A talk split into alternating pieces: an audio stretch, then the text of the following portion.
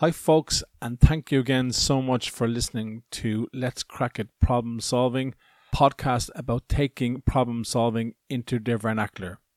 In the first few episodes, we followed the format of the four S, where we state the problem, structure the problem, solve the problem, and then sell the problem. In episode five, we're inviting you to take the blue pill, Neo. We're inviting you to go deeper, go darker into problems. But before we do that, we want to make sure that you're aware that it's okay not to be okay when you're dealing with complex problems. So we'd like to introduce the Cynefin framework, which is a framework for making sense of systems, more importantly, making sense of your own place in those systems. So I think of the Cynefin framework as a compass. So in episode five, we explore that.